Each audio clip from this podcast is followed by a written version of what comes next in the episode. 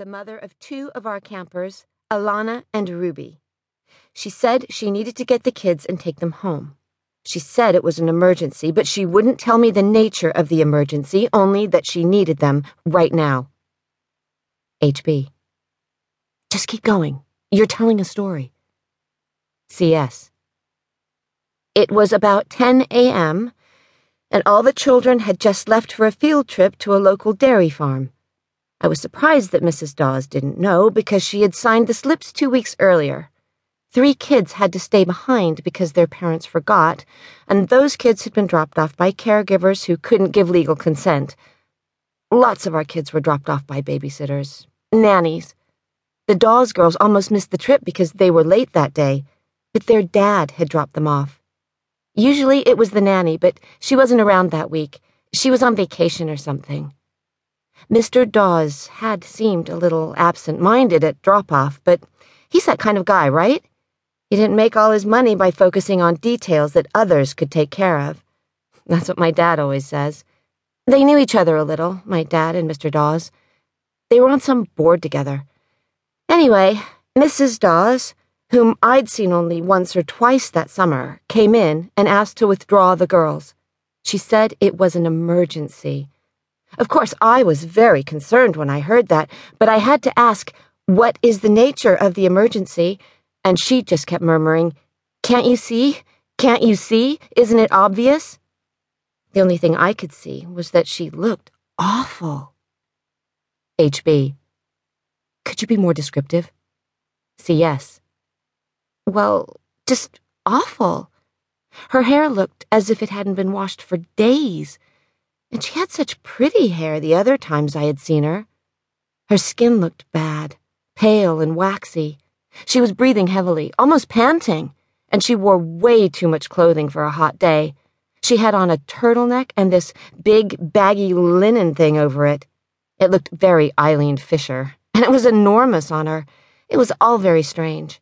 Disturbing. Like the homeless people you see wearing coats in hot weather.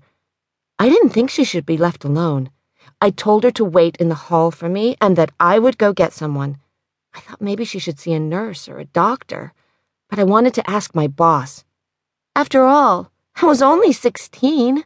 I couldn't tell a grown up to wait in one place or make her have a glass of water. I wasn't gone more than five minutes, but when I got back with the head of camp, she, Mrs. Dawes, had left. When I heard later, I felt awful. If I had gotten her to stay, nothing would have happened. But I thought she was a risk only to herself. I mean, that's bad, but it's not as if I could see the baby. HB. Are you sure the baby was with her? CS. Not at the time. I mean, it was only after that I realized. There were straps over the turtleneck, but under this poncho like thing she was wearing visible at the edges of the neckline. They had to be straps, right? So she had the baby in a carrier, and she put on the big poncho so we wouldn't see the baby. That's what I think. HB. But are you sure the baby was under the poncho? Could you see the baby's shape? Hear her? Was she moving? CS. No. HB. So the baby could have been in the car. CS. Anything is possible, I guess, but I think the baby was with her. HB. Go back and describe Melisandre again, in more detail if you could. Make people see her as she was that day.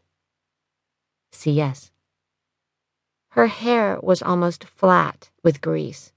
I had seen her once or twice, and she was a really striking woman, and her hair was what you noticed first. She had those big, snaky curls, you know? And the color was amazing gold and brown, almost like a topaz. She also had brown eyes and lovely skin, normally.